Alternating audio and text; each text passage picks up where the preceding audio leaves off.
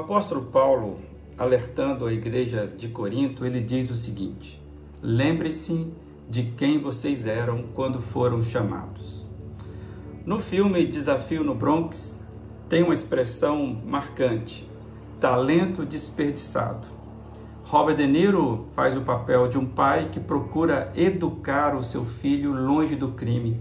O alerta é de que a vida é marcada por pessoas que se perderam na vida, que se tornaram talentos desperdiçados. Parece que Jesus não via as pessoas como perdedoras, é, mas como vencedoras em potencial que se perdem no caminho. Os evangelhos vão dizer que Jesus tinha compaixão das pessoas. O casal Bob e Debbie Guess falam o seguinte a esse respeito: que Jesus via as pessoas através dos olhos de Deus, não como ervas daninhas, mas como rosas em potencial. E a sua perspectiva, que muitas vezes é diferente da nossa, extraía o que havia melhor de cada pessoa.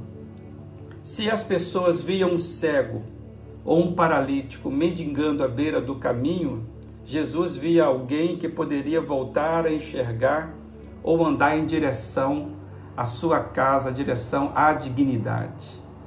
Todos viam uma mulher separada cinco vezes à beira de um poço, mas Jesus via uma pecadora restaurada, capaz de alcançar muitas vidas em Samaria.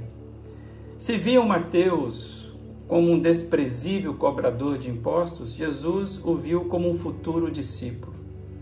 Eles taxaram Zaqueu de mau caráter. Jesus o considerou de um coração necessitado da graça de Deus.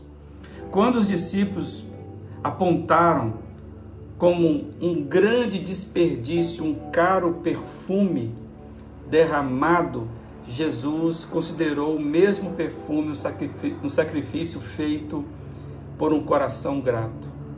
Onde alguns viram apenas um pescador rude, impulsivo, Jesus viu um líder que poderia liderar a sua igreja nos momentos difíceis e aquelas pessoas que passavam ali em volta da cruz e viram os soldados romanos debochando enquanto martelavam pregos na carne humana de Jesus.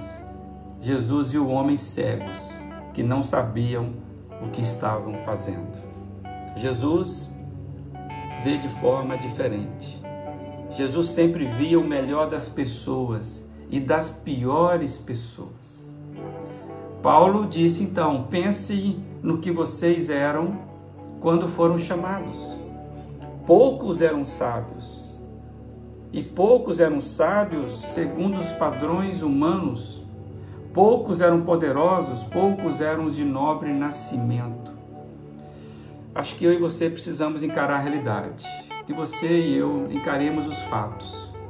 Você não é tão maravilhoso assim até que Deus possa transformá-lo.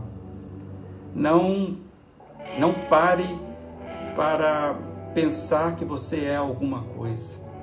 Acho que cabe para mim e para você é pararmos de julgar os outros a partir das nossas perspectivas limitadas e tentarmos olhar para as pessoas e ver o mesmo que Deus conseguiu ver em nós conseguiu ver em mim e em você.